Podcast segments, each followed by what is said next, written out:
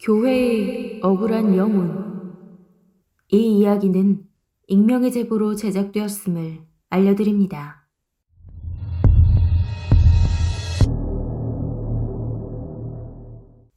안녕하세요. 저는 32살 여성 모태신앙입니다. 아버지는 장로님, 어머님은 권사님이신 기독교 집안입니다. 현재 서울에 거주하고 있지만 그 사건이 있기 전까지 대구 영천에서 살았습니다. 당시 저희 가족은 영천에 있는 중견교회에 다니고 있었는데 거기서 저는 피아노 반주 봉사를 했습니다. 예배 시간마다 찬송과 피아노 반주를 쳤고 유치부와 초등부에게 피아노를 가르쳐 주기도 했습니다. 게다가 유치부 선생님까지 맡다 보니 일요일 하루는 종일 교회에서 시간을 보냈습니다. 저희 교회 목사님에겐 두 아들이 있었습니다. 가끔 교회에서 보게 되면 목례 정도 하는 사이였는데 어느 날부터인지 목사님의 첫째 아들이 자꾸 저에게 말을 걸기 시작하더라고요. 저녁 예배 끝나고 같이 밥 먹으러 가자. 평일에는 무엇을 하냐는 둥 누가 봐도 저에게 관심이 있구나 생각을 했습니다. 하지만 저는 연애에 관심도 없었습니다. 그리고 솔직히 제 스타일도 아니었습니다. 그랬기에 목사님의 아들임에도 불구하고 데이트 신청을 모두 거절했습니다. 그리고 다음 주 예배 시간에 서로 마주치게 되었는데 그 사람은 제 목례도 무시했습니다. 데이트를 거절당해 기분이 나빴는지 모르겠지만 저는 뭐 대수롭지 않게 넘기며 평소처럼 교회 생활을 이어가고 있었습니다. 그렇게 교회 생활이 이어질 때쯤 하나님께 감사 예배를 올리는 추수감사절을 일주일 앞두고 있었습니다. 교회에서는 큰 행사였기에 모두가 바빴고 피아노 반주를 하고 있는 저에게도 바쁜 한 주였습니다. 평일에 시간을 맞춰 성가대 분들과 연습을 약속하고 목요일 9시에 만나기로 했습니다.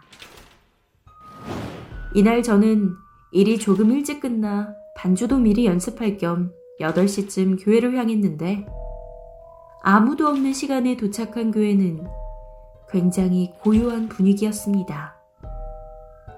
보통 교회 간부님들은 평일에도 출근을 하시는데 다들 6시면 퇴근을 하신답니다.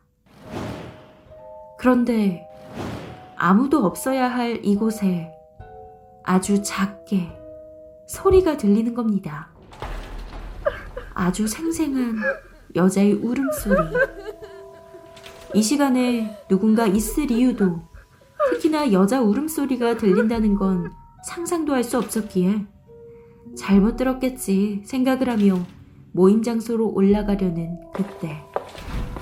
이번에는 대예배실에서 또 다른 소리가 들리는 겁니다. 이번엔 찬송가 반주 소리. 너무나 정확하게 말이죠. 순간 저는 안에 누군가 있을 거라고 생각하고 대예배실 문을 조심스럽게 열었지만 역시 아무것도 보이지 않는 캄캄한 대예배실. 동시에 찬송가 소리도 들리질 않았습니다. 순간 소름이 끼쳐 저는 도망치듯 밖으로 나왔고 사람이 있는 인근 편의점까지 뛰어갔습니다. 혼자 일찍 가려 했던 저를 괜히 탓하며 약속 시간까지 기다리기로 했습니다. 일부러 9시를 조금 넘겨 다시 교회로 갔을 땐 이미 성가대 분들이 준비하고 계셨습니다. 연습이 끝나고 조금 전 제가 겪었던 이야기는 하지 못한 채 그렇게 집으로 돌아왔습니다. 평일에도 열심히 준비한 덕분인지 추수감사절은 무사히 성공리에 끝이 났습니다. 하지만 기쁨도 잠시 몇 주가 지나고 교회에서 하나의 사건이 터지고 말았습니다. 무슨 영문인지 교회 주변이 시끌벅적했습니다. 무슨 일인가 하고 교회 앞에 도착할 때쯤 교회 입구에 경찰들이 와 있었고 누군가 경찰에 이끌려 나오는데 그 사람은 바로 목사님의 첫째 아들. 그리고 제가 들은 이야기는 너무도 충격적이었습니다. 목사의 아들이라는 이유 하나만으로 청년부 다수 여학생들에게 대시를 했다고 하더군요. 양다리는 물론 심지어 중고등 여학생들에게 성적인 발언과 성폭행 미수까지도 단지 교회 안에서 최고 권력자인 목사님의 아들이란 이유로 몇몇 성도들은 알면서도 쉬쉬했다고 하더군요. 하지만 가장 큰 문제의 발단은 청년부의 한 여학생이 그 첫째 아들과 사귀고 있었는데 다른 청년부 여학생들과도 몰래 교제하는 걸 알게 되었다고 합니다. 여학생은 첫째 아들에게 어떻게 된 거냐 물었지만 그 아들은 오히려 적반하장으로 나왔고 여학생은 그 태도에 충격을 받아 결국 극단적인 선택을 했다는 겁니다. 유서와 함께 말이죠. 그렇게 억울하고 분한 여학생의 부모님이 신고를 하며 교회에 그 소문이 순식간에 난 겁니다. 저는 이 이야기를 들으며 문득 몇 주 전 겪었던 교회에서 들린 생생한 울음소리, 의문의 찬송가 소리가 그 여학생의 영혼이 아닐까라는 생각이 들더군요. 이 사건 이후 대부분의 교인들은 다른 교회로 이전을 했고 저희 가족도 그 충격으로 영천을 떠나 서울로 이사를 오게 되었습니다. 지금은 그 교회가 아직 있는지 없는지는 현재로서는 잘 모르지만 다시는 그런 사건들이 안 생겼으면 하는 바람입니다. 도깨비 터. 이 이야기는 JSK413님의 제보로 제작되었음을 알려드립니다.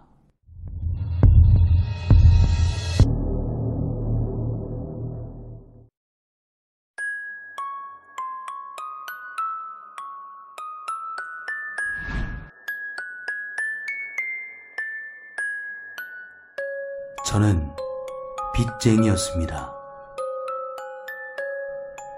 젊었을 때 가난은 추억이라지만 늙어서 가난은 불행이라고 했던가요? 나이만 먹고 가진 거 하나 없던 저는 한때 모든 걸 포기하기로 마음먹고 집을 나서려는 그때 방에서 들려오던 처자식의 울음소리. 자식들에게 무책임한 애비가 되기 싫었던 저는 악착같이 하루하루를 버텨냈습니다.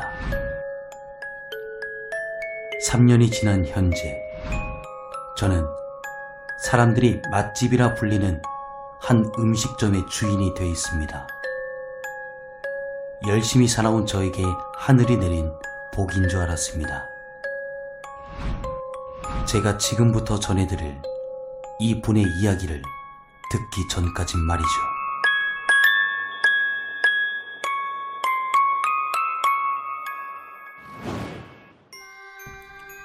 현재 제가 자리 잡고 있는 이곳은 3년 전 횟집이 있던 곳이었습니다.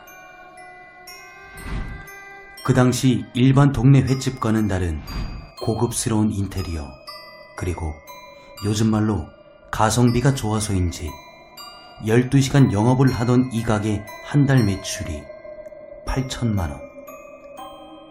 그야말로 대박 음식점이었습니다. 이때 줄까지 서가며 대기하던 손님들이 항상 하던 말이 있었습니다. 올 때마다 줄 서서 먹네. 여기 횟집 사장은 아주 돈을 긁어 모으시네. 그도 그럴 것이 횟집 사장님은 가게 오픈한 지 1년 만에 외제차로 바꿀 정도였으니 말입니다. 이 사장님이 대박을 치게 된 이유가 있었습니다. 이 대박 음식점을 차리기 전 요리를 배우기 위해 당시 친구가 운영하던 횟집에 아르바이트생으로부터 들어가 열심히 일을 했다고 합니다. 그렇게 열심히 일을 해 금방 실장이란 자리에 올라갔지만 친구의 가게는 시간이 갈수록 손님은 줄고 내일이라도 망할 것 같은 그야말로 쪽밥 가게가 되고 있었죠. 이대로만 지켜볼 수 없었던 그 사장님은 친구 가게를 살리기 위해 음식 연구에 들어갔고 불과 몇 달이 지나 새로운 다대기 조리법을 개발하면서 망해가던 친구의 가게를 한순간에 살려낸 겁니다. 이후 그 친구의 도움으로 지금의 대박 음식점을 차릴 수 있었던 겁니다. 30대 후반의 말이죠. 성실하고 열정있고 자신의 일에 대한 자부심이 강한 그 사장님은 그야말로 모든 직원에게 존경의 대상이었습니다.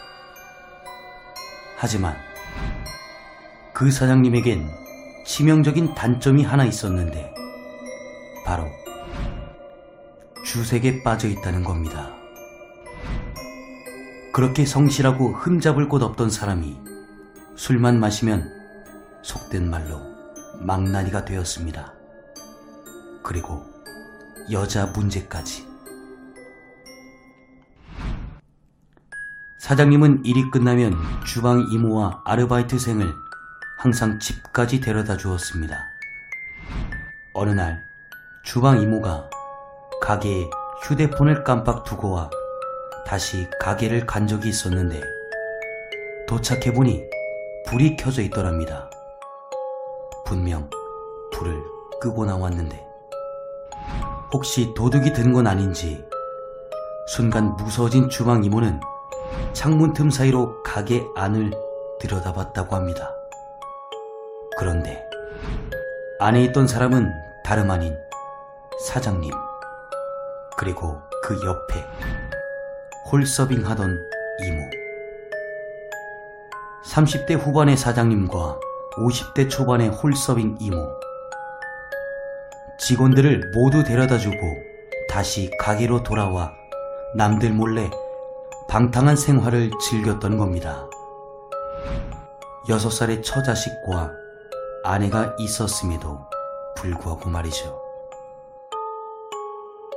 날이 어두워만 지면 다른 사람으로 변하는 사장님이었지만 직원들의 월급은 물론 다음 날을 대비한 완벽한 장사 준비까지 가게 운영에 대해서는 정말 깔끔했기 때문에 그날 그 모습을 본 주왕 이모는 이후에도 애정행강 모습을 몇 번 더 보았지만 누구에게 말하지 않고 조용히 넘겼다고 합니다. 하지만 문제는 오픈하고 1년 6개월 뒤 매일같이 주색에 빠져 살다 보니 가게 세금과 직원들 월급을 못 주게 되자 사장님은 결국 사채에 손을 대기 시작했고 늘어난 빚을 계속 갚지 못하자 결국 사채업자들에게 카드키까지 뺏겼다는 겁니다. 그렇게 고된 하루하루를 버티던 어느 날, 그 동네 차단기가 계속 내려가던 비 오는 날이었습니다. 당시 가게 매니저는 밤에 차단기가 내려가면 음식이 상하지 않을까 해 그 주변의 방을 잡고 3시간 간격으로 밤새 바깥 차단기를 확인하며 밤을 지새웠다고 합니다. 그리고 다음 날 가게가 걱정돼 새벽 일찍 출근한 매니저는 문 앞 차단기가 내려가 있지 않은 것을 확인하고 문을 열고 가게로 들어서는데 문을 열자 코끝을 찌르는 역한 냄새가 나더랍니다. 재빨리 냉장고를 확인하기 위해 먼저 불을 켰고 천장이 밝아지자 그는 그대로 주저앉고 말았습니다. 엎어져 있는 수저통, 한입 배움은 소시지 안주와 다 비워진 소주 한 병. 그리고 창백한 얼굴로 주저 앉아 있는 사장님.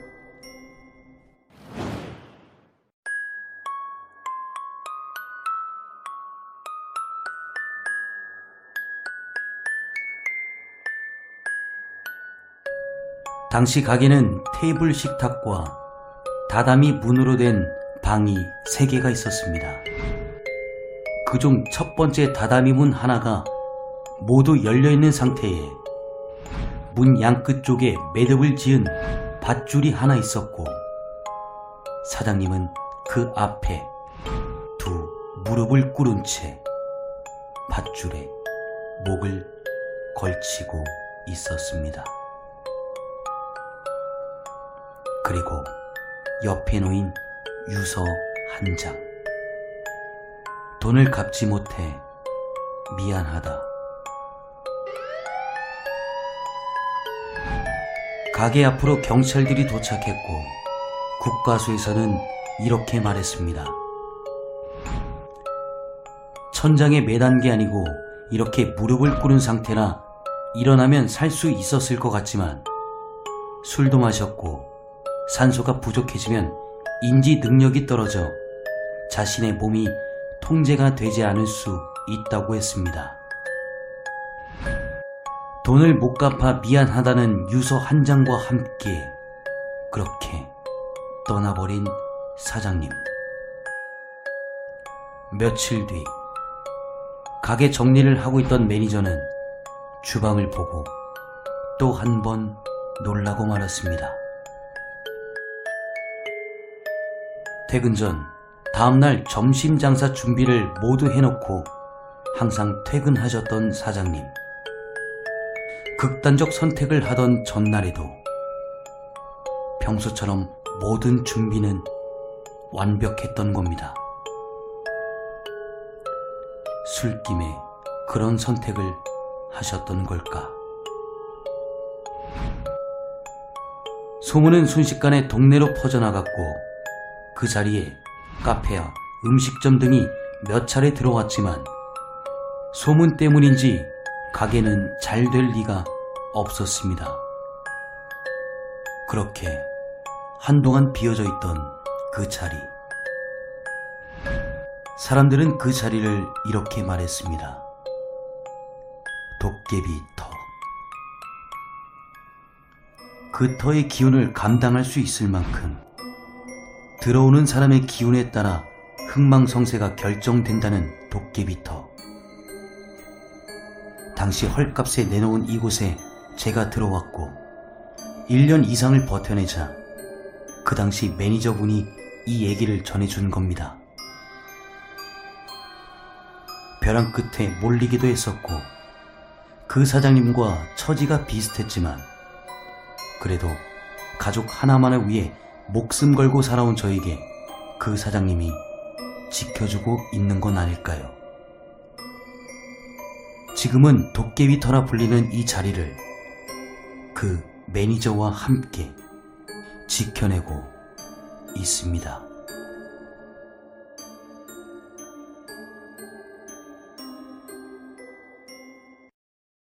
폐산후 조리원의 훈령 이 이야기는 익명의 제보로 제작되었음을 알려드립니다.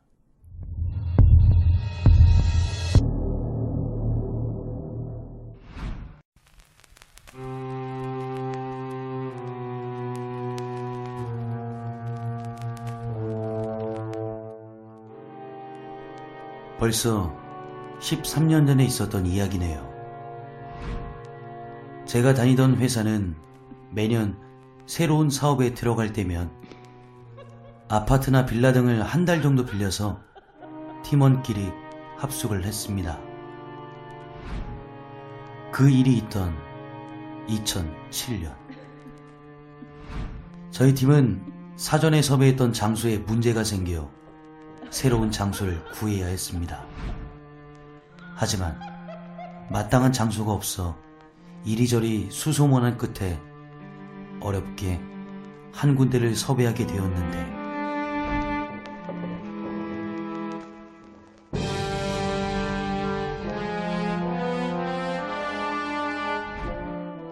2층은 산부인과, 3층은 산후조리원으로 쓰이던 곳이었습니다.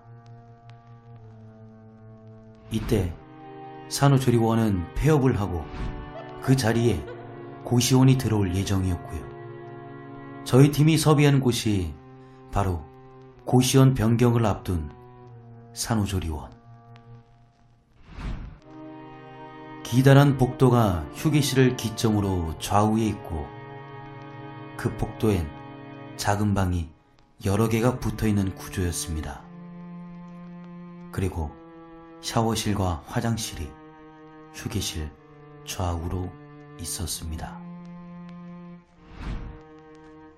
그곳에 도착하자 음침했고 뭔가 기운이 좋지 않은 느낌. 저희 모든 팀원은 같은 마음이었습니다.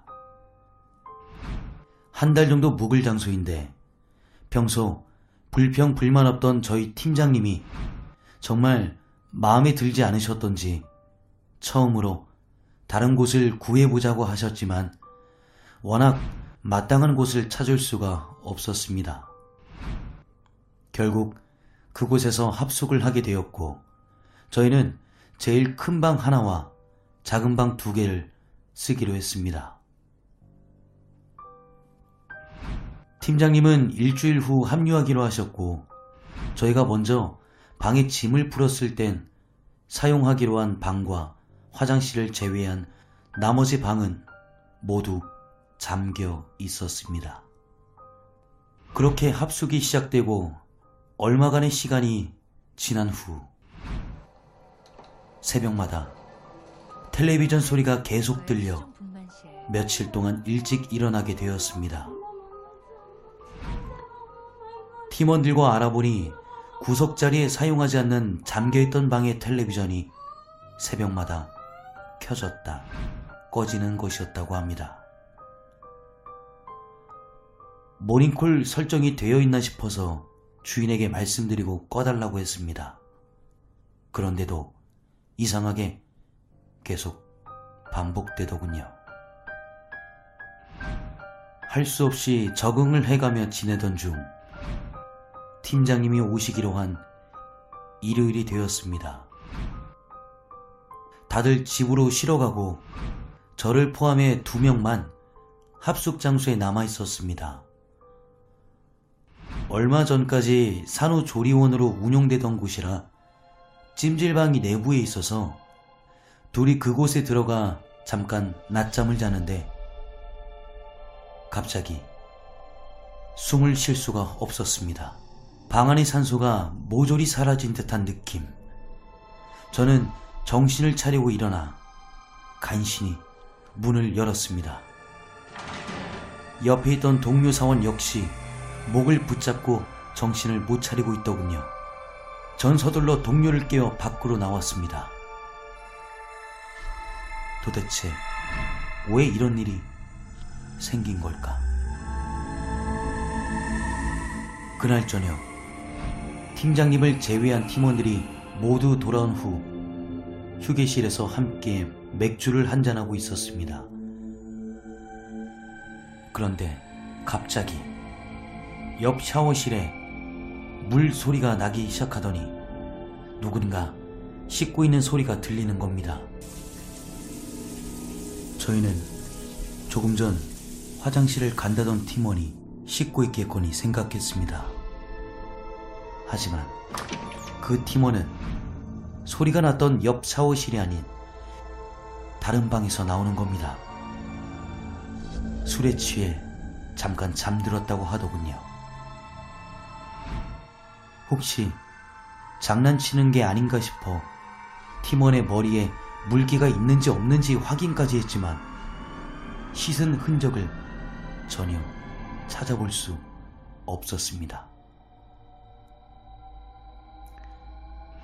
단체로 잘못 들었나 생각하고 샤워실에 들어가 보니 바닥은 물로 흥건히 젖어 있었고 긴 머리카락들이 떨어져 있었습니다. 참고로 저희는 남초 회사였기에 합숙은 남자들만 했습니다. 모두가 적막해져 있던 순간, 이번엔 어디선가 전화벨 소리가 울리는 겁니다. 전에 텔레비전 소리로 시끄러웠던 바로 그 잠겨있는 방에서 말이죠. 산후조리원을 폐업하면서 분명 전화선은 다 끊어진 상태였을 텐데 말입니다. 다들 정말 당황해서 어쩔 줄 모르고 있는데 이어 화장실 안에서 무슨 울음소리 같은 것이 들려왔습니다. 팀원들은 모두 숨을 죽인 채 누구 하나 움직일 생각을 못했습니다. 혹시 여기 고양이가 들어왔나? 제 말에 모두들 고개를 끄덕이며 다 같이 화장실로 향했고 마침 화장실 창문이 열려 있었습니다. 저희는 분명 고양이 소리가 맞는 것 같다고 생각을 하고 화장실을 나오려는데 때마침 팀장님이 합숙 장소에 도착하신 겁니다. 다 같이 화장실에 있는 모습을 본 팀장님은 무슨 일이냐 물었고 저희는 방금 전에 있었던 이야기를 해주었습니다.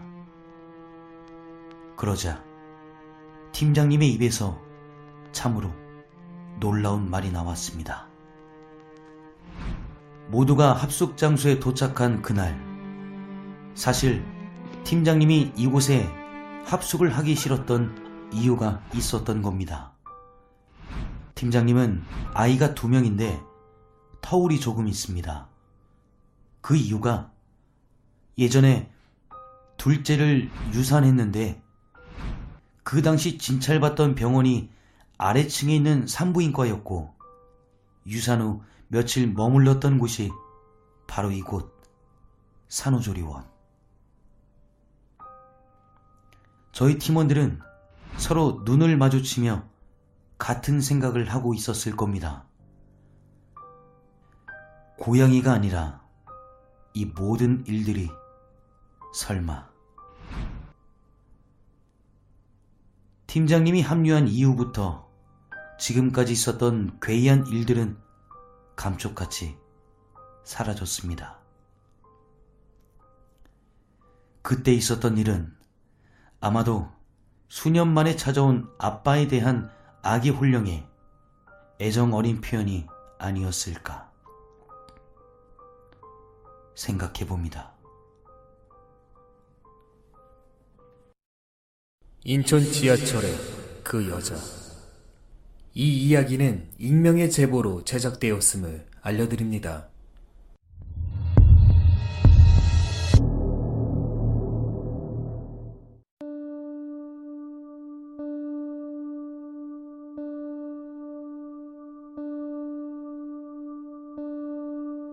전역한 지 며칠 안 된 송도에 사는 22살 남자입니다. 2년 전 20살 때 이야기. 군대 입대를 얼마 남기지 않을 때였던 걸로 기억을 합니다.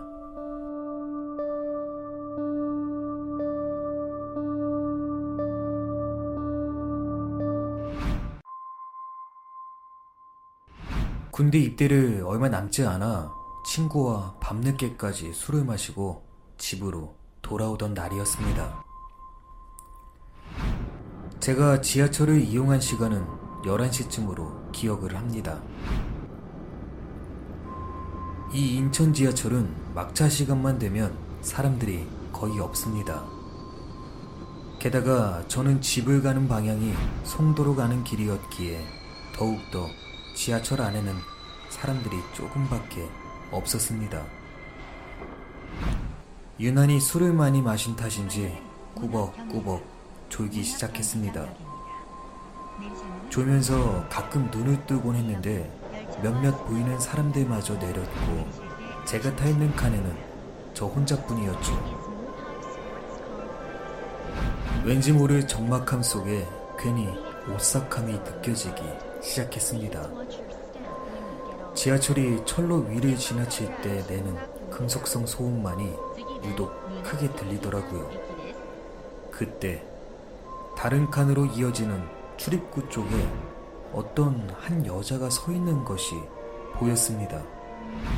속으로 다행히 사람이 있었구나 하는 생각에 내심 안도감이 들었습니다. 하지만 그 마음은 찰나에 사라지고 말았습니다. 여자를 보고 난 저의 마음 속에 왠지 불길한 생각이 싹트기 시작했기 때문입니다. 내가 갑자기 왜 이러지? 단지 여자 한 명이 근처에 서 있을 뿐인데 왜 이렇게 불안한 걸까요?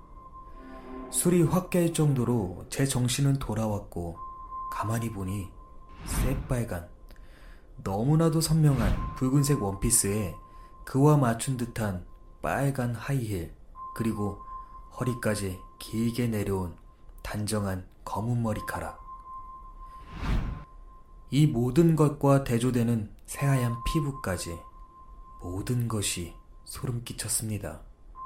참고로 그때는 겨울이었습니다. 계절에 맞지 않는 옷차림과 강렬한 색상이 불길한 기운을 전해주었던 것입니다. 애써 괜찮은 척 마음을 추스리며 유흥업소 종사자인가 보다 생각했습니다. 하지만 그런 저의 마음과 달리 본능은 계속 그녀를 주시하게 만들었습니다. 한 가지 특이한 점은 그녀가 흔들리는 지하철 안에서도 마네킹 마냥 몸의 움직임이 없다는 점이었습니다. 지하철도 흔들리기 마련이고 곡선 주로가 나오는데 여자는 마치 공중에 떠있기라도 한 듯 전혀 흔들림이 없었습니다. 이 세상과는 전혀 별개의 존재인 것처럼. 계속 바라보고 있는데 그녀는 고개를 돌리더니 제 쪽을 바라보았습니다. 전 다시 한번 숨이 멎는 것 같은 공포를 느꼈습니다. 긴 생머리에 얼굴이 잘 보이지 않았지만 분명히 저를 바라보고 있었습니다. 그리곤 그녀는 그 많은 자리를 제쳐두고 저의 옆으로 스르륵 오더니 제 옆자리에 앉았습니다. 그러더니 말을 걸었습니다. 그동안 잘 지냈어? 누구세요? 저는 무섭기도 하고 너무 황당하여 그 자리를 벗어나기 위해 몸을 일으키려는데 갑자기 왼쪽 세 번째 발가락에 엄청난 통증이 느껴졌습니다. 알고 보니 그녀가 발을 들어서 하이힐의 뾰족한 굽으로 제 발가락을 찍은 거였습니다. 뾰족한 굽은 마치 송곳처럼 파고들었고 저는 비명을 지를 수밖에 없었습니다. 그러자 그녀가 하는 말. 나도 아프지? 아프지? 전 엄청난 고통에 다시 한번 비명을 질렀습니다. 팔을 들어 그녀의 얼굴을 밀쳤고 그럴수록 그녀는 제 발을 더욱더 세게 짓눌렀습니다. 엄청난 고통에 저는 비명조차 나오지 않는 상황이었고 발에 감각이 없어질 때쯤 웬걸 제 주변에는 몇몇 사람들이 앉아 있는 겁니다. 그렇습니다. 제가 술에 취해 지하철 안에서 악몽을 꾼 것이었죠. 그들은 지하철 바닥을 끼고 있는 저를 정신 나간 사람 쳐다보듯이 바라보고 있었습니다. 전 민망함에 핸드폰을 만지작거리며 서둘러 다음 역에서 내렸습니다. 비록 새 정거장 전이었지만 도저히 지하철 안에 있을 용기가 없었습니다. 그렇게 민망함 속에 다음 지하철을 타기 위해 저는 다른 칸 쪽으로 이동을 해 다음 지하철을 기다리고 있었습니다. 제가 내린 지하철이 송역이부터 지나가는데 방금 제가 악몽에서 보았던 옷차림이 비슷한 여성이 보이는 겁니다. 그 순간 저는 놀라 바라보았고 그녀도 저를 웃으며 바라보고 있었습니다. 하지만 성령이 붙은 지하철은 순식간에 지나갔고 저는 순간 소름이 돋았지만 그냥 옷차림이 비슷한 여성이었겠지 아니면 헛것을 보았겠지 생각하며 다음 지하철을 기다렸습니다. 다음 지하철을 타며 집으로 가는데 너무 생생한 악몽 때문인지 왠지 모르게 세 번째 발가락에 통증이 왔고 그냥 기분 탓이겠지 생각하며 별 생각 없이 집에 도착을 했습니다. 하지만 신발장에서 저는 놀라고 말았습니다. 신발을 벗자 저의 왼쪽 양말은 빨갛게 물이 들어 있었고 세 번째 발가락이 1cm가량 찢어져 있던 겁니다. 집에 오면서 발을 헛디딘 적도 신발 안에 뾰족한 유리 조각 같은 것도 없었는데 말이죠. 너무 신기하고 오싹한 일이라 친구들이랑 함께 만든 단체 채팅방에 이 이야기를 해줬고 여기서 더욱더 놀라운 것은 이 여성을 저만 경험한 것이 아니라 제 몇몇 친구들도 경험했다고 하더군요. 술에 취한 날 지하철에서 쪽잠을 자다가 저랑 똑같은 악몽 그리고 하이힐로 발을 밟으려고 했던 것도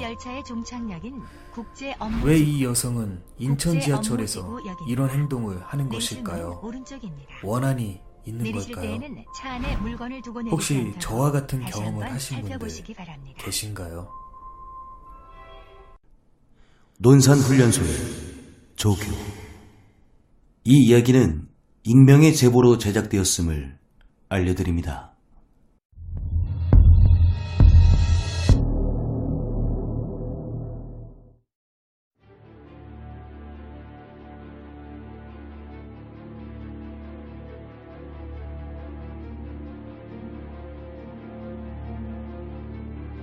그때만 생각하면 정말 소름 돋고 그 기억을 지워버리고 싶지만 가끔씩 떠올라 이렇게 제보합니다.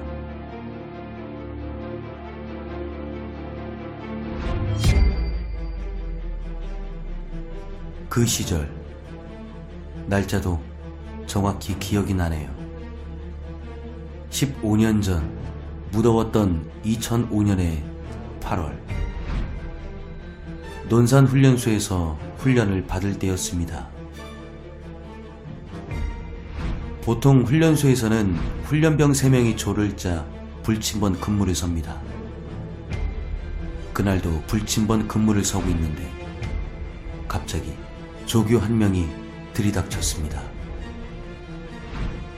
불침번 서는 것을 감시하려고 들어온 줄 알고 훈련병들은 잔뜩 얼어서 부동자세로 차렷하고 자기 훈련 번호를 구령했습니다.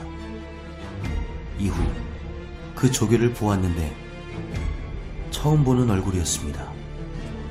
담당 조교가 아니었던 거죠. 이름을 보니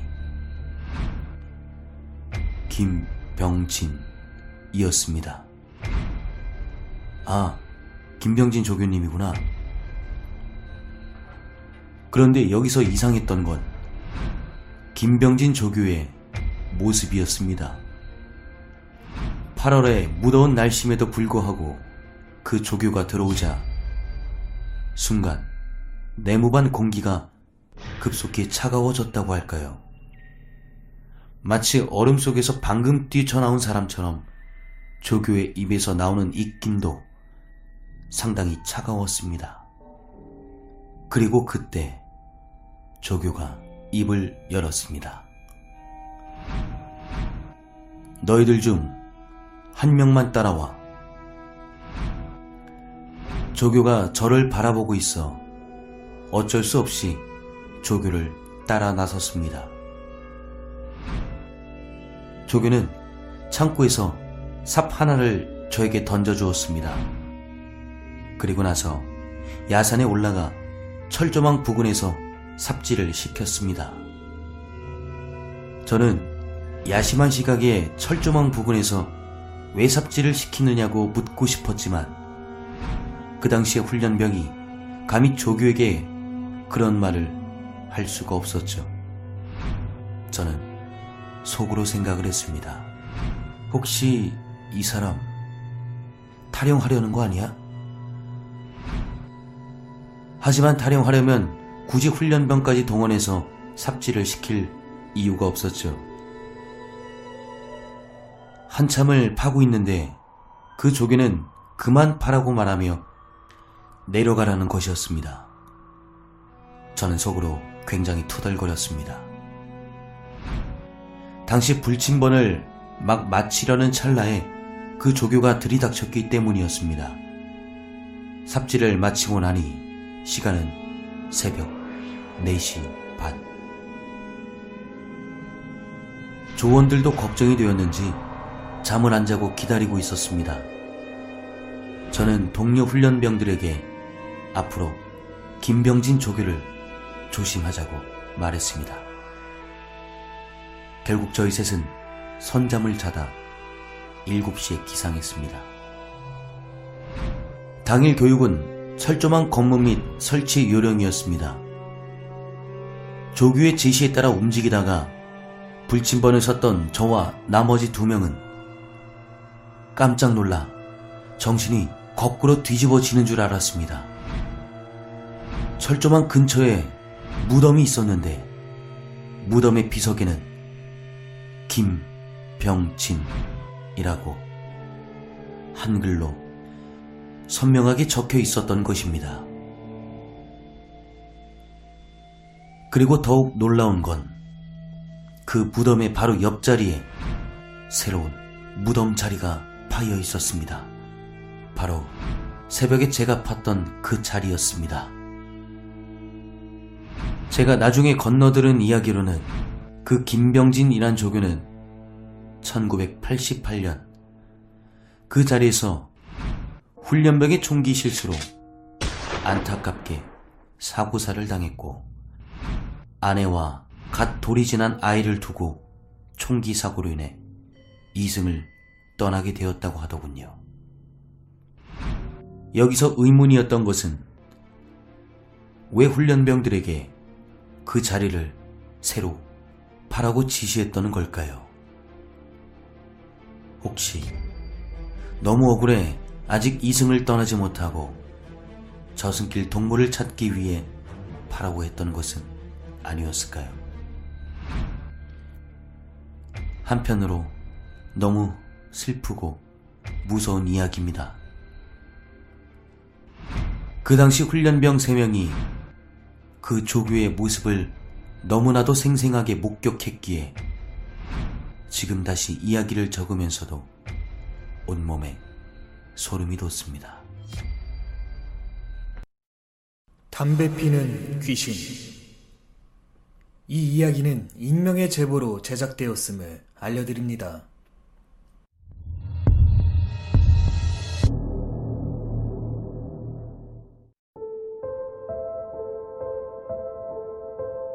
공포 라디오를 즐겨보는 남성입니다.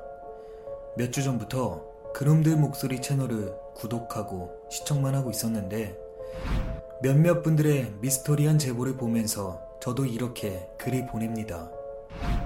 현재 저는 25살, 회사 일을 하고 있습니다. 이 일은 5년 전에 있었던 일인데요. 다시 생각해도 정말 잊지 못할 사건입니다. 고등학교 1학년 같은 반이었던 친구가 한 명 있었습니다. 그 친구와 사는 곳이 가까워 항상 등하교를 같이 하게 되었는데 그러다 보니 사이는 점점 가까워졌고 그렇게 깊은 사이로 그 친구와 3년을 함께 보냈습니다. 솔직히 저희들은 공부에는 관심이 없어 졸업 후 바로 일을 하기 시작했고 처음 시작한 일이 음식점 배달이었습니다. 오토바이 배달이었는데 제 친구는 항상 스릴을 즐기는 친구였습니다. 그래서 매번 잔잔한 사고들이 이어졌죠. 사고 한 번 내지 않고 운전을 조심히 했던 저는 그 친구에게 항상 조심하라고 잔소리를 했지만 알았다는 말만 할 뿐 매번 제 말을 무시했습니다. 어쨌든 1년을 넘게 같이 배달 일을 하며 열심히 돈을 모았습니다. 근사한 가게를 차리자는 동업을 약속하고 말이죠. 그러던 어느 날 조심히 운전하라고 제가 그렇게 당부를 했는데 친구는 덤프트럭 후미를 그대로 박으며 사고를 낸 겁니다. 정방주시 태만 시속 80km 엄청난 충격으로 친구는 그대로 몸이 떴고 이때 머리부터 떨어지면서 목이 꺾인 채 현장에서 즉사한 끔찍한 사고. 저는 이 사고를 듣고 충격에 빠졌습니다. 여러분들은 혹시 주변에 가장 아끼는 사람을 떠나 보낸 적 있으신가요? 저는 정말 허무하게 친구를 떠나 보내면서 몇 개월 동안은 아무것도 할 수가 없더군요. 가족보다 더 오랜 시간을 함께하며 미래까지 약속했던 친구인데 친구의 빈자리는 말로 표현할 수 없을 만큼 비통하고 공허했습니다. 그날의 기억 때문에 저는 배달 일을 그만두고 한동안 정신과 치료를 받아야 했습니다. 그리고 조금 나아질 때쯤 술집에서 서빙 알바를 시작했습니다. 여느 때와 같이 새벽 마감을 하고 집에 도착해 베란다에서 흡연을 하고 있을 때였습니다. 제 기억으로는 두 모금 정도 피었을까요? 방에서 휴대폰 벨이 울리기 시작했습니다. 저는 전화를 받으며 담배 필 생각으로 반도 못 핀 담배를 끄지 않은 채 재떨이에 올려놓고 전화를 받으러 갔는데 사장님의 전화였습니다. 그렇게 사장님과 몇 분의 통화 후 저는 그대로 잠이 들었습니다. 다음 날 잠에서 깬 저는 흡연을 하러 베란다로 향했습니다. 그리고 불을 붙이려는 그때 저는 순간 놀라고 말았습니다. 어젯밤 전화를 받으며 필 생각으로 불을 끄지 않은 상태로 재떨이에 올려둔 담배. 어제 반도 못 핀 담배가 필터 있는 부분까지 전부 타 있는 겁니다. 평소 저는 필터 끝부분까지 피지도 않을 뿐더러 담배는 흡입하지 않고 그대로 두면 불만 꺼지기 마련인데 말이죠. 생각해보니 어른들과 통화할 때 담배를 피지 않았던 저는 방에서 사장님과 통화를 했었고 통화가 끝난 뒤 담배를 깜빡하고 그대로 잠이 들었던 게 생각난 겁니다. 의아해하긴 했지만 새벽 바람 때문에 불이 끝까지 탔나 보다 생각하고 일단은 대수롭지 않게 넘겼습니다.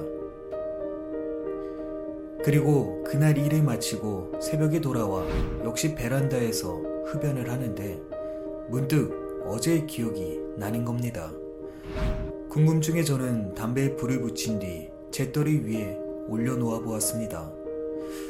그런데 이거를 무섭다고 해야 할까요?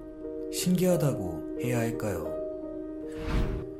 정말 누군가가 흡입하는 것처럼 담뱃불이 환하게 비추다가 멈추고 비추다 멈추고를 반복하는 겁니다. 심지어 그날은 바람도 불지 않았습니다. 기분 탓인지 누군가 옆에 있는 것 같은 느낌도 들더군요. 소름이 돋고 도망치듯 방에 들어와 온갖 생각을 하며 잠에 들었던 것 같습니다. 그리고 그날 꿈을 꾸었습니다. 바로 가위를요. 평소에도 몇 번 가위를 눌려봤지만 이상하게 이번 가위는 불편하고 무섭지가 않았습니다. 이어 동시에 보이는 겁니다. 목이 꺾인 채 사고사로 목숨을 잃었던 친구의 모습이. 저는 말을 하려 하는데 생각하는 말들이 입 밖으로 나오질 않는 겁니다. 그러자 사고사로 목숨을 잃었던 친구가 말했습니다.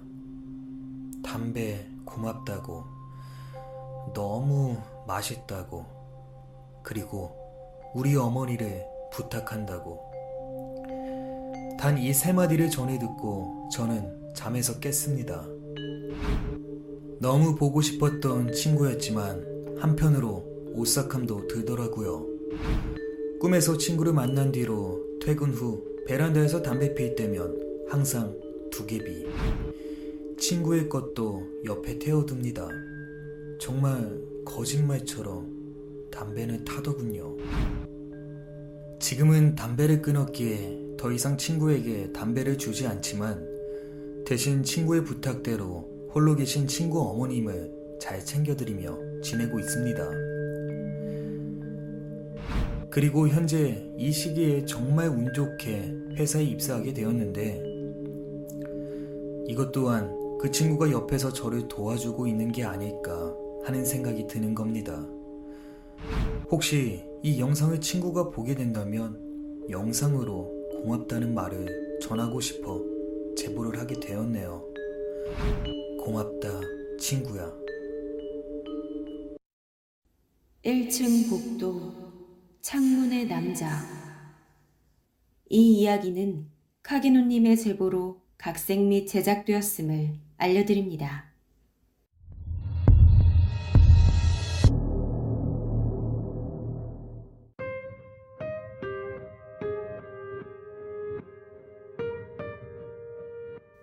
안녕하세요. 우연찮게 유튜브를 보다가 그놈들 목소리를 접하게 되었고, 제가 겪었던 이야기를 이렇게 제보드립니다. 시간은 작년 이맘때쯤으로 기억을 합니다. 저에게는 쌍둥이 언니가 한 명 있습니다.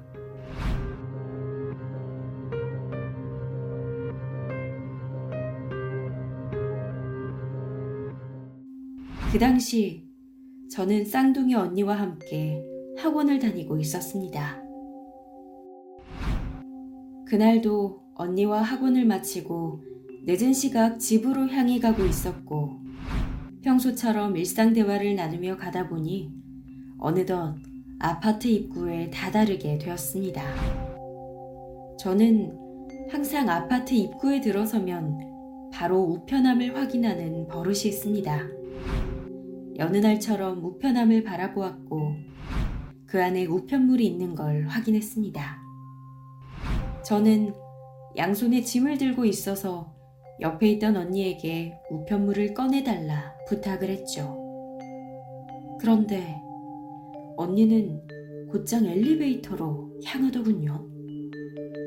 가뜩이나 짐도 무거웠고 제 말을 들은 채도 안고 가는 언니의 뒷모습을 보는데 순간 짜증이 난 저는 언니에게 큰 소리로 왜 내 말을 무시하느냐 따졌습니다. 이때에도 언니는 들은 척도 하지 않더라고요. 아파트 입구에서 말했으니 분명 안 들렸을 리 없는데 조금 전까지 같이 대화하면서 왔던 언니가 갑자기 왜 저럴까? 그렇게 저는 우편물을 꺼내 언니와 함께 엘리베이터를 탔습니다. 엘리베이터 버튼을 누름과 동시에 한 번 더 언니에게 짜증 섞인 잔소리를 늘어놓았습니다. 그런데 올라가는 내내 언니는 여전히 대꾸 한마디를 하지 않았습니다. 물론 저를 쳐다보지도 않고 말이죠. 저는 정말 어이없는 기분으로 언니와 집에 도착했고, 한참이나 말이 없던 언니가 집에 들어온 순간 저에게 던진 첫마디. 너 봤어? 짜증이 나 있던 저는 갑자기 무슨 소린지 이해가 되질 않았습니다. 뭐가? 라고 대답하며 언니를 쳐다봤는데 이상했습니다. 여태까지 살아오면서 언니의 그런 얼굴 처음이었습니다. 언니는 창백해진 얼굴로 말을 이어갔습니다. 사실 아파트 들어오기 전에 1층 복도에 센서 등이 들어왔거든. 그래서 살짝 쳐다봤는데 어떤 아저씨가 얼굴만 내민 채 우릴 훔쳐보고 있었어. 언니의 이야기를 정리하자면 아파트 입구에 들어서기 전 저희 아파트 라인 1층 복도에 센서 등이 들어왔고 언니가 그쪽을 곁눈질로 바라보았던 거죠. 그리고 그 복도엔 정체모를 중년의 남자가 얼굴만 내민 채 입구로 들어가는 저희들을 바라보고 있었던 겁니다. 여러분이라면 그 정체 모를 남자를 누구라 생각하고 또 그 상황에 어떻게 하셨을까요? 이 소름 돋는 상황에 공포감과 무서움을 느낀 언니. 티를 내면 큰일 나겠다 싶어 제가 하는 말에 아무 대답도 하지 않았던 겁니다. 그 낯선 남자가 우리와 아주 가까이 있다는 걸 알고 있었으니 언니는 엘리베이터 안에서도 아무 말도 못했던 겁니다. 저는 언니의 이야기를 듣곤 그 자리에 서서 움직일 수 없었습니다. 다음 날, 날이 밝자 저희는 그 복도를 확인하러 갔습니다. 복도에 가자 저희는 놀랐습니다. 왜냐하면 그 복도 창문의 높이가 상당히 낮았기 때문입니다. 저희가 여성 평균 키인데도 불구하고 창문의 높이는 저희들 가슴 아래였던 겁니다. 평소 엘리베이터를 이용했기에 1층 복도를 가볼 일이 없어 그때야 알았던 거죠. 그리고 언니가 보았을 때 그 남성은 얼추 보아도 중년의 아저씨였기에 아무리 키가 작아도 여성 평균 키는 됐을 텐데 말입니다. 그렇다면 그 남자는 무릎을 꿇은 채 저희들을 바라보고 있었던 겁니다. 저희는 그날 바로 아파트 경비 아저씨에게 이 이야기를 전했고, 이야기를 들은 경비 아저씨께서는 관리사무소에 가서 이야기를 한 뒤 CCTV를 열람해 보라고 했습니다. 저희들은 관리사무소에 가서 겪었던 이야기를 해주었고, 다행히도 CCTV를 보여주었습니다. 하지만 아파트 라인 입구 CCTV를 모두 확인해 보았지만 그 사건 당일 그 시각에는 언니가 말한 중년의 남성은 위에서 내려오지도 또 올라가지도 않았던 겁니다. 그렇다면 같은 동네 주민이었던 걸까요? 저희가 공포를 느끼고 있을 때쯤 관리사무소 직원분이 놀이터를 비추고 있는 CCTV도 확인해 보라고 했고, 저희는 그 CCTV를 확인한 순간 놀랄 수밖에 없었습니다. 저희가 살고 있는 아파트 라인이 바로 놀이터 옆이었는데 놀이터를 비추는 CCTV가 하나 있었습니다. 다행히도 그 CCTV 안에는 놀이터 옆에 있는 저희 아파트 1층 복도 라인을 비추고 있었습니다. 하지만 그 사건이 있던 그 시각, CCTV 안에는 1층 복도 센서 등이 켜지는 것이 보였으나 쌍둥이 언니가 말한 중년 남성의 얼굴은 보이지 않았습니다. 저희 언니가 본 그 남성은 누구였을까요? 단지 그냥 헛것을 본 거였을까요? 아직도 그날의 사건은 너무나 소름 돋는 기억으로 남아 있습니다.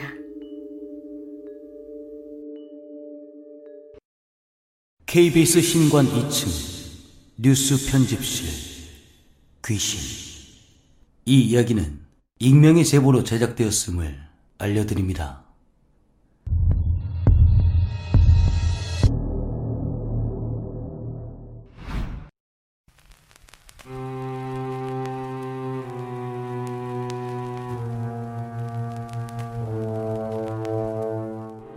유튜브 알고리즘을 따라 이곳저곳을 클릭하다가 공포 실화나 괴담 이야기를 보게 됐습니다. 우연히 유튜버님의 무서운 이야기 영상을 보고 있었는데 예전에 경험했던 이상한 사건들 지금은 잊혀졌지만 다시 생각나게 되었습니다. 저는 귀신과 같은 초자연적인 존재는 믿지 않습니다. 살면서 헛것은 본 적이 있지만 귀신을 본 적은 없습니다. 군 생활 동안 초소 괴담 역시 많이 들어봤지만 그런 적은 없었는데 이런 경험. 제가 40년 살면서 처음이자 마지막으로 귀신을 본 때인 것 같습니다. 이야기는 2010년경으로 거슬러 올라갑니다.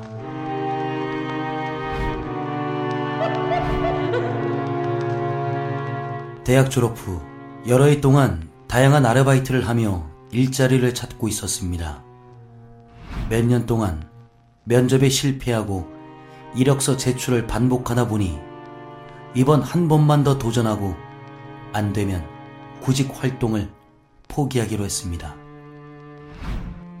그렇게 마지막 구직 시도를 하고 있던 중 KBS 방송국에서 AP 로이터 외신 번역 작가를 모집한다는 것을 인터넷에서 보고 이력서를 제출했습니다. 다행히 영어 성적이 좋아서인지 면접이 끝나고 바로 출근하라는 말을 들었습니다. 그런데 면접 도중 국제부 팀장이라는 기자와 다른 기자가 저에게 물었습니다. 얼마나 일할 생각이에요? 2년 정도 일하고 싶습니다. 라고 했을 때 1년만 버텨주면 고맙겠습니다. 라며 웃었던 기억이 납니다. 이어 제가 번역일은 해본 적이 없습니다. 라고 말했을 때 그렇게 잘 번역할 필요는 없습니다. 초안만 쓰면 기사는 기자가 써요. 라고 말해주더군요. 제가 하던 일은 5조 3교대입니다.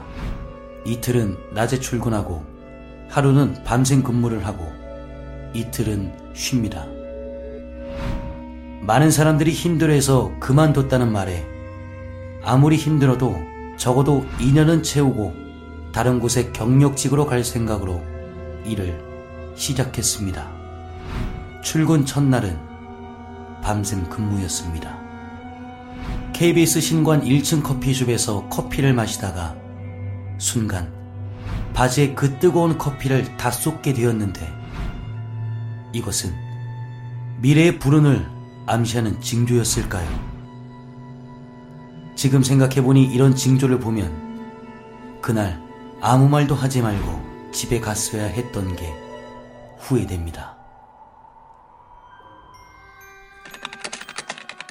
이날 업무를 설명하던 이전부터 근무해온 번역 작가로부터 이야기를 들었습니다.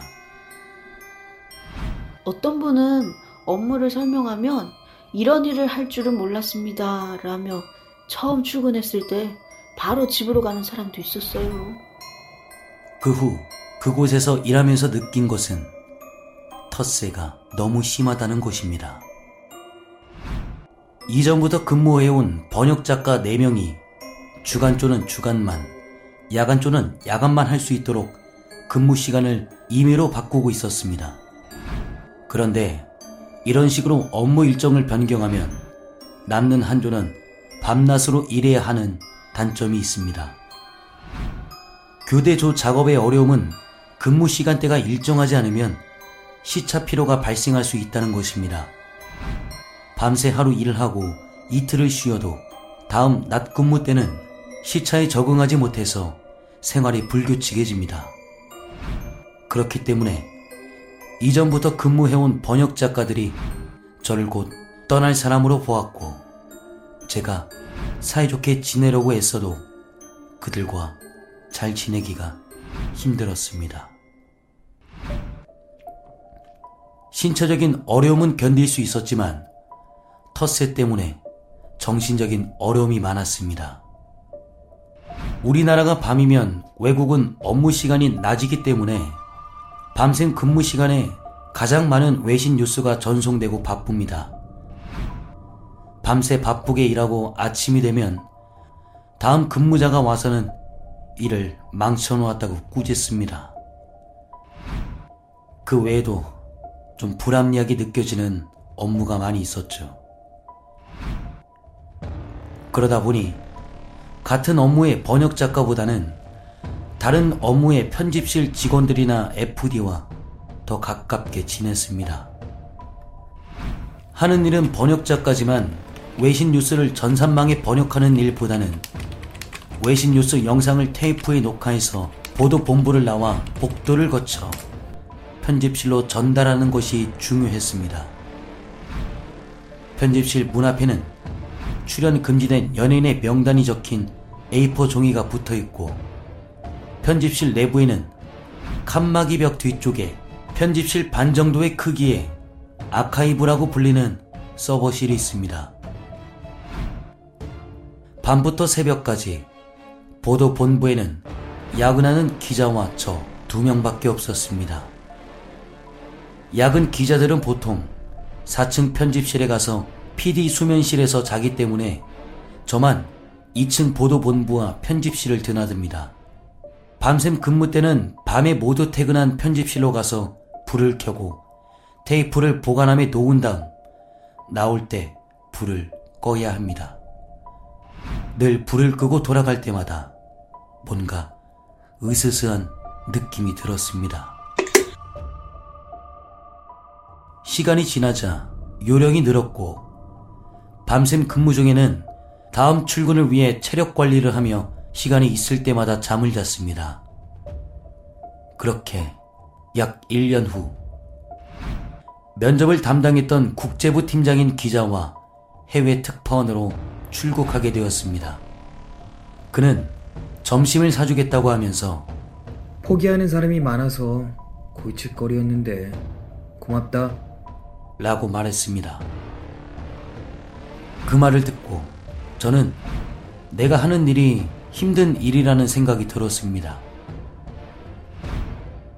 2012년 겨울 어느 날 CCTV를 본 윗사람으로부터 국제부 부장이 한마디라도 들었는지 그때부터는 편집실에 가서 새벽에 잠을 잘 수밖에 없었습니다.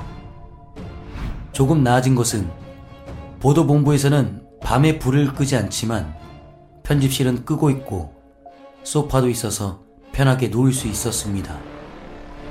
또 KBS는 국영 방송사이기 때문에 보도 본부가 크지만 겨울에는 밤에 에너지를 절약하기 때문에 매우 춥습니다. 하지만 편집실은 기계열로 훈훈합니다. 편집실이 밤에는 소름 끼치더라도 말이죠.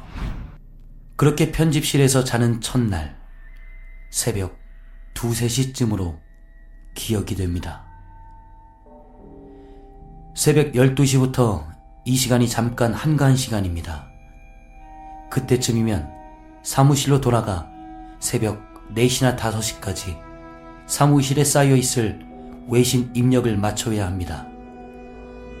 늦으면 5시 출근 기자들이 아침 뉴스에 못 쓰기 때문이죠. 알람을 맞춰놨는데 휴대전화 폴더를 열어 시계를 확인하고 편집실 벽에 걸린 시계도 보았습니다.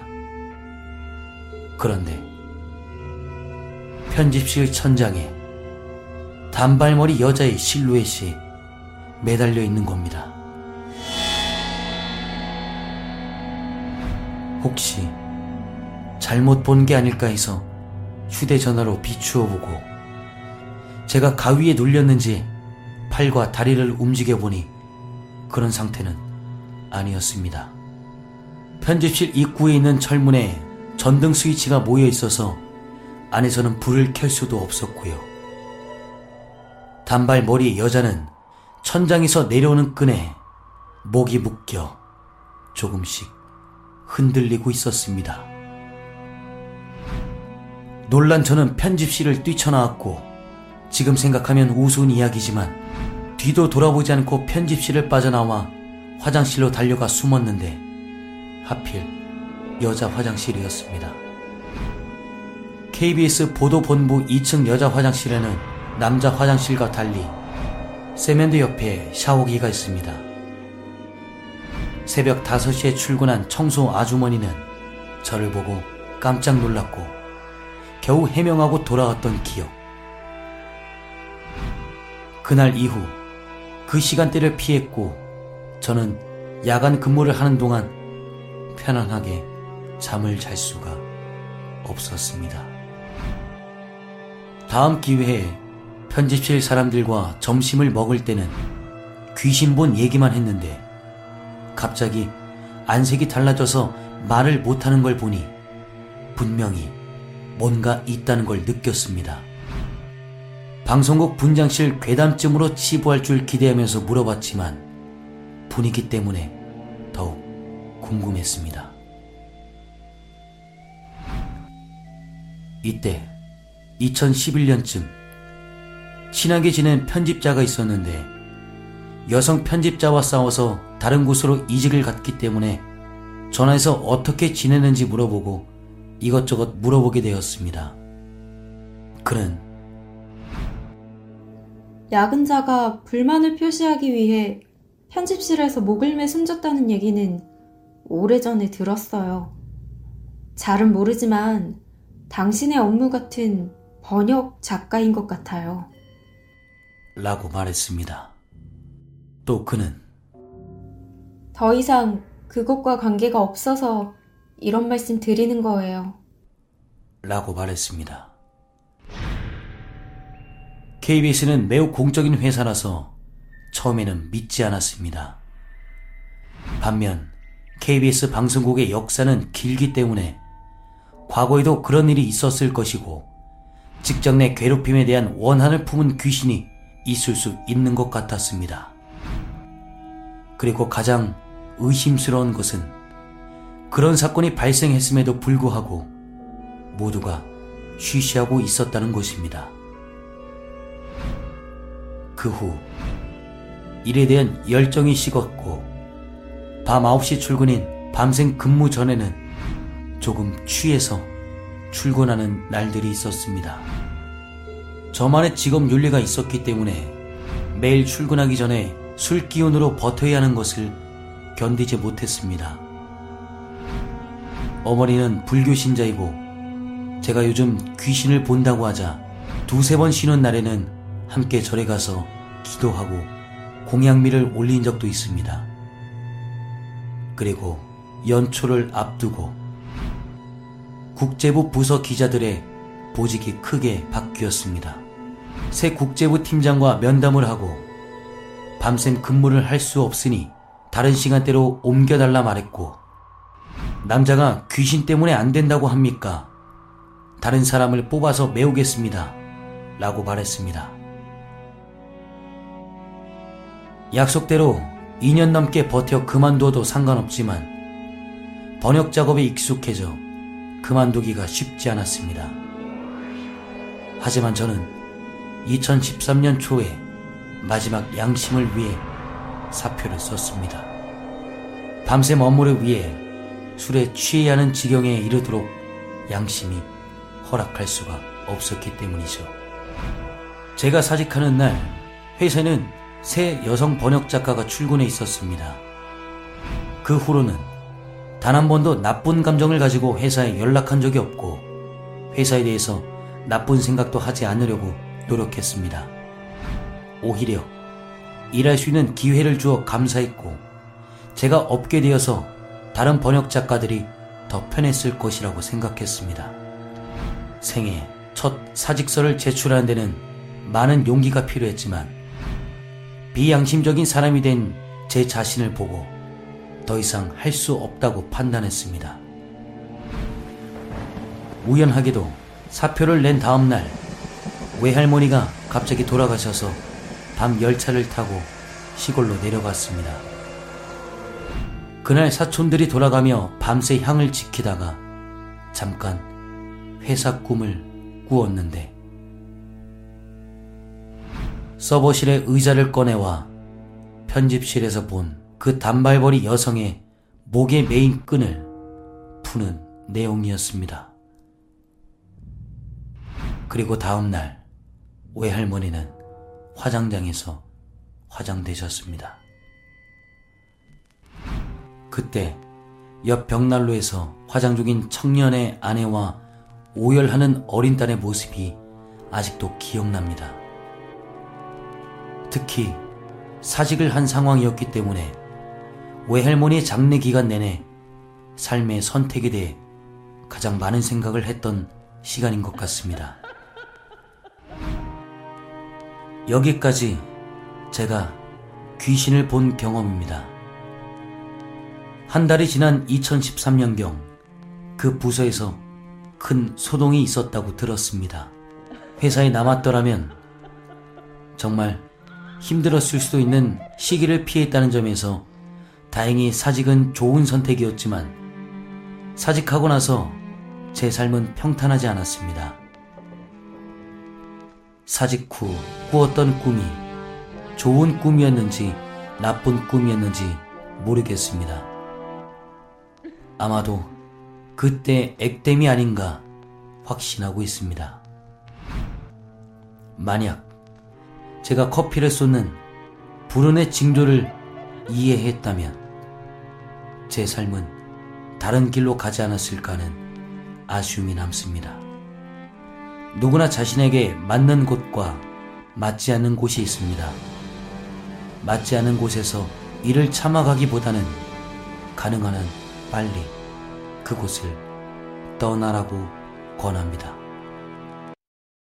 택시기사의 괴담 이 이야기는 규환님의 이야기로 제작되었음을 알려드립니다.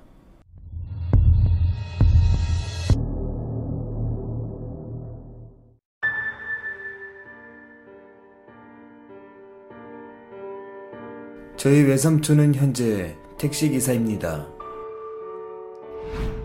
지금부터 전해드릴 이야기로 인해 외삼촌은 손님을 태울 때면 항상 인상착의를 확인하는 버릇이 생겼죠. 아직도 트라우마에 시달리는 외삼촌. 3년 전 이야기입니다.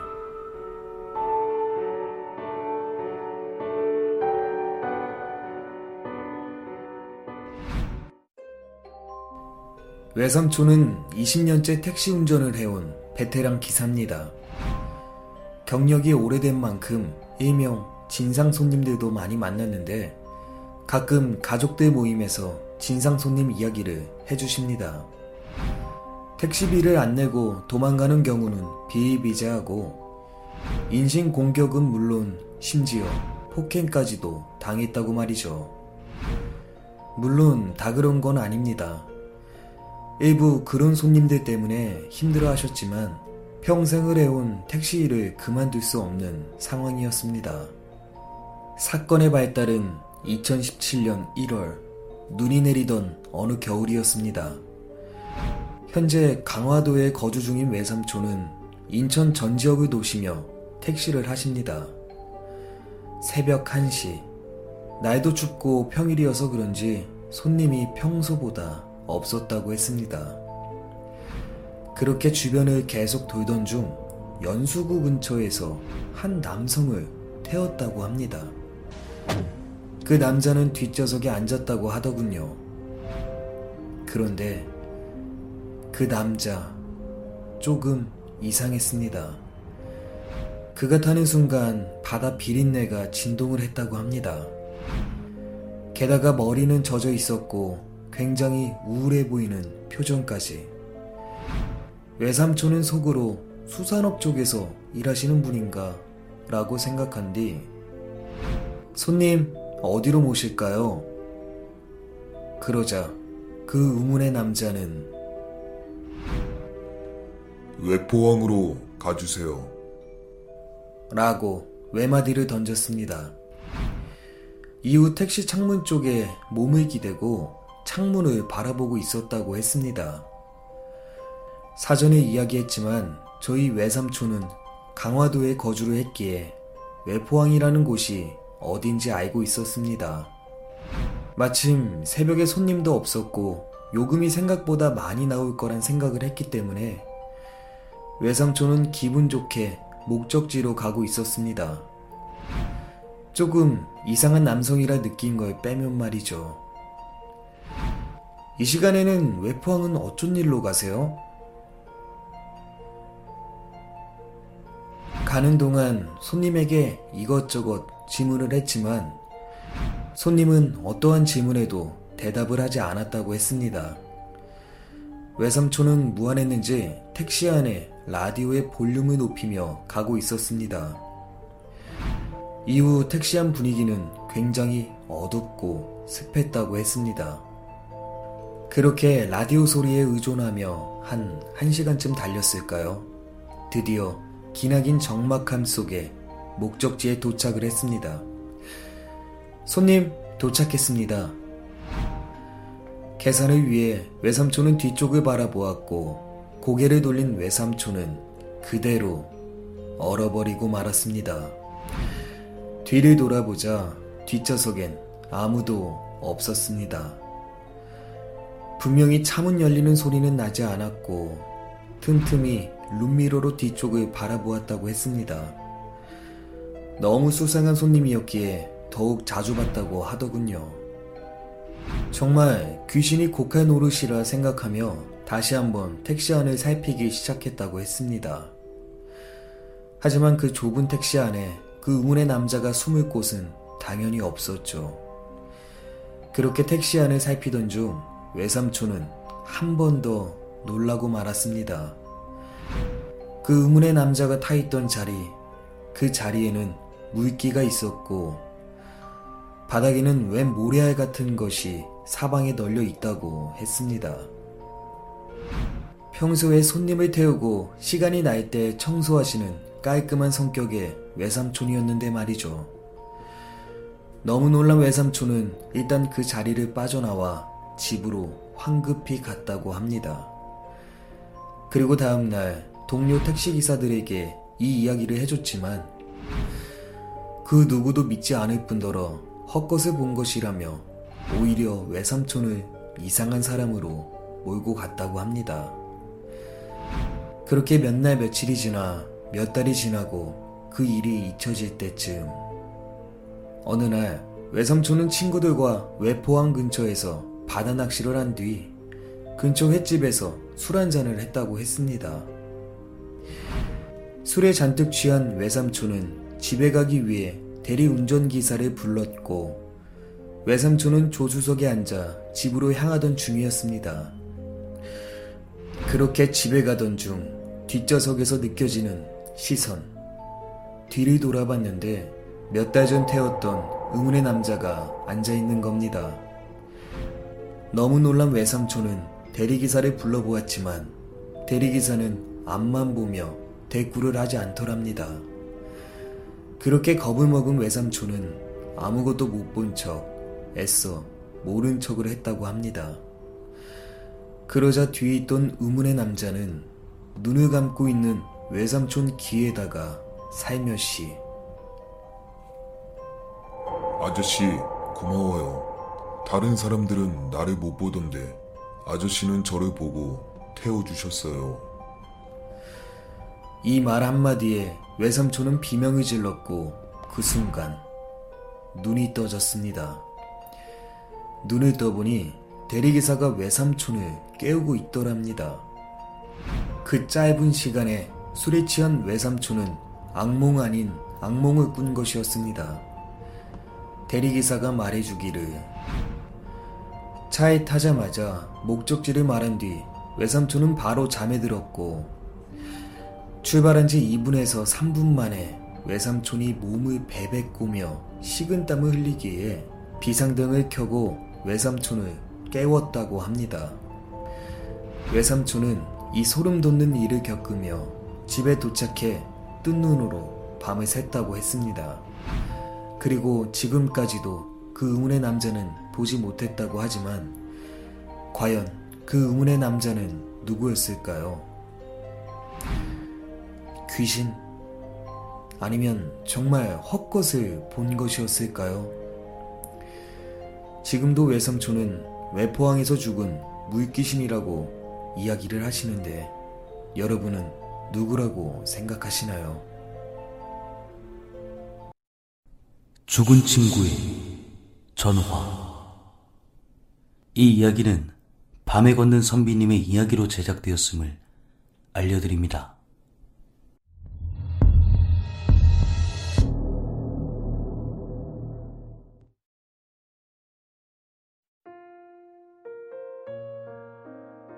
지난번에 저의 이야기가 올라와 너무 재미있게 보았습니다. 그래서 한 번 더 이렇게 제보를 드립니다. 사실 이 얘기는 제 주변인들은 대부분이 아는 이야기라 말하기가 조금 그렇지만 구독자분들의 생각이 듣고 싶어 제보하기로 마음먹었습니다. 제 팔자가 이런 팔자인지 참 희한한 일들이 많네요. 약 8년 전 이야기입니다. 여러분의 20대는 어떠셨나요? 저는 친구들과 평생을 할 줄 알았고, 인생도 당연히 성공할 줄 알았습니다. 하지만, 나이를 먹으면서 참 많은 것들이 바뀌더군요. 저는 친구들보다 일찍 돈을 벌기 시작했습니다. 월급을 받는 날이면 친구들에게 항상 술과 밥을 사주었는데, 당시 저는 그게 남자들의 우정이라 생각했습니다. 그러다 건강상의 이유로 일을 잠깐 쉬게 되었는데, 그때 알았습니다. 친구들은 제가 좋았던 게 아니고, 제가 사주는 술과 밥을 더 좋아했다는 것을. 일을 쉬면서 친구들에게 백수로 지내고 있다고 하니, 이후 다들 제 연락을 피하더군요. 뭐하고 살았는지 인생의 회의감도 들었고 그 일이 있은 후 저는 사람을 쉽게 믿지 않게 되었습니다. 그렇게 시간이 지나 새로운 일자리를 찾게 된 지 3개월이 되어갈 무렵 항상 도시락을 싸와 점심을 챙겨 먹었는데 하루는 도시락을 깜빡 두고 온 겁니다. 결국 동갑이었던 팀원 한 명과 같이 점심을 먹으며 그 친구의 대화를 듣고 있는데 잘 사는 편도 아니고 월급도 많지 않은데 참 베푸는 걸 좋아하는 친구였죠. 공장에서 받은 월급의 절반 이상을 뭐 친구들 생일 챙겨주랴, 밥 사주랴, 술 사주랴, 커피 사주랴. 예전 저의 모습이 생각나서 그런지 몰라도 괜히 정이 가는 친구였습니다. 그리고 그날 저녁 그 친구와 술 한잔을 하다 보니 서로 비슷한 부분이 많았던지 저희는 그날 이후로 참 많이 가까워지게 되었습니다. 사람을 쉽게 믿지 않겠다고 했는데 이렇게 가까워져도 되나 싶을 정도로 전화 통화마저도 그 친구랑 가장 많이 한 것 같네요. 그 친구랑 전화를 한 번 하게 되면 거의 한 시간은 훌쩍 넘겼습니다. 남들이 오해할 정도로 무슨 말을 그렇게 했는지 애착이 남다른 친구였습니다. 그렇게 그 친구와 깊게 친분을 유지해 갈 때쯤 어느 날 한 통의 전화가 왔습니다. 일을 마치고 집에 들어와 씻고 누웠는데 시간을 보니 정확히 새벽 1시 27분. 지금도 생생히 기억나네요. 뜬금없이 걸려온 친구의 전화. 지금까지 새벽에 전화가 온 적은 없을 뿐더러 저도 막 잠에 들려는 순간이라 한참 뜸을 들인 후에 전화를 받았습니다. 전화를 받자 친구는 저에게 어디냐며 다급히 물었고 저는 집이라고 했습니다. 그런데 그 친구가 이어서 이야기를 했습니다. 나 죽은 것 같아.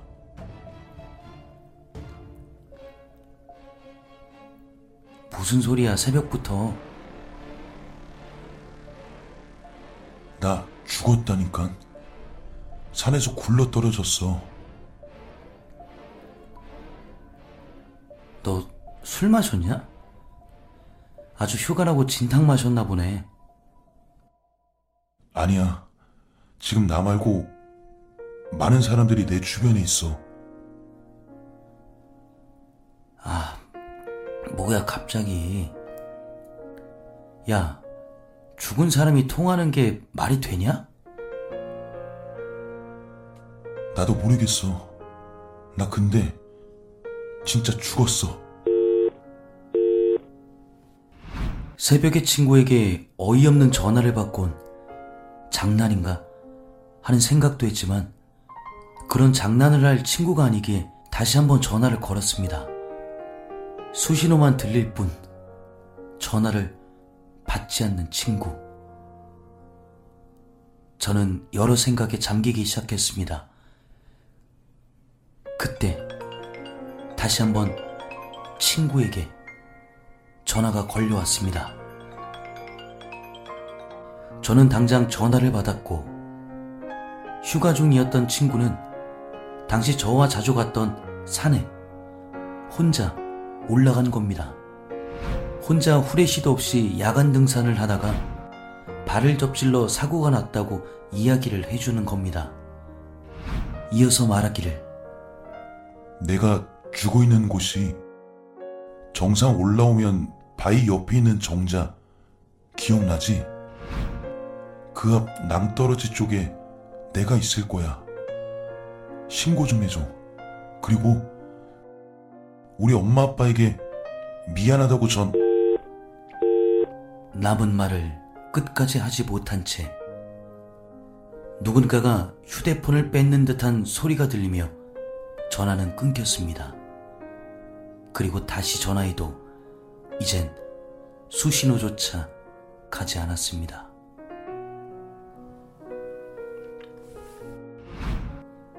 이 소름 끼치는 상황에 전화를 끊자마자 저는 잠에서 깼습니다. 아주 괴기한 꿈을 꾸었습니다. 눈을 뜨자마자 휴대폰을 확인했습니다. 새벽 1시 27분 부재중 전화 한 통이 와 있더군요. 그 친구에게. 저는 바로 그 친구에게 전화를 했고 전화기에 수신음은 들리지만 받지 않는 친구. 순간 걱정되는 마음에 한 걸음에 그 친구가 사는 곳으로 뛰어갔습니다. 그런데 친구 부모님 역시 아들이 밤새 돌아오지 않았다며 전화기만 붙들고 계셨습니다. 문득 친구에게 전화가 왔던 꿈이 떠올랐고 동시에 저는 그 산으로 달려갔습니다. 꿈에서 말해준 그 위치에 도착했지만 아무것도 보이지 않았습니다. 마음이 급해진 저는 실종 신고를 할 수는 없으니 곧장 산악구조대에 전화하기로 했습니다. 그러나 신고를 하기로 마음먹었지만 꿈을 꾸었다고 말하면 그 누가 믿어줄까요? 결국 친구가 떨어졌다고 거짓으로 산악구조대에 전화를 했고 친구가 꿈에서 말했던 곳에 구조 요청을 했습니다. 그렇게 도착한 산악구조대는 사람을 찾았다고 말했습니다. 찾았다는 이야기에 몸이 얼어붙었지만 내심 친구가 아니길 바랬습니다. 하지만 맞았습니다. 제 친구가 전화에서 말한 그 위치가 정확했고 그들이 말하길 자살로 보인다고 하는 겁니다. 최근 친구가 심적으로 힘들어해 휴가를 내긴 했지만 절대로 자살할 친구는 아니었습니다. 물론 사람 일은 모른다고 제가 감히 예측할 수는 없지만요. 장례를 치르며 차마 제가 꾸었던 꿈을 슬퍼하시는 친구 부모님에게 말씀드릴 수가 없었습니다. 나중에 들은 이야기지만 사망 시간은 새벽 12시 30분에서 1시로 추정된다고 했습니다. 그리고 저에게 전화가 왔던 시간은 새벽 1시 27분. 사망 후 몇십 분이 지나 걸려온 부재중 전화와 친구는 사고 후 저에게 도움을 요청하기 위해 전화를 한 걸까요? 아니면 정말 말도 안 되게 저승에서 전화를 걸었던 걸까요? 그리고 친구가 꿈에서 부모님을 잘 부탁드린다고 할 때 누군가가 휴대폰을 뺏는 듯한 소리를 들었는데 뺏은 사람은 누구였을까요? 저승 사자였을까요? 정말 인간은 이승에서 생을 다하면 다른 세상이 기다리고 있을지도 모른다는 생각이 들더군요. 이렇게 제보 드리면서 죽음에 대해 한 번 더 생각하고 두려움이 더욱 커지는 무서운 밤입니다.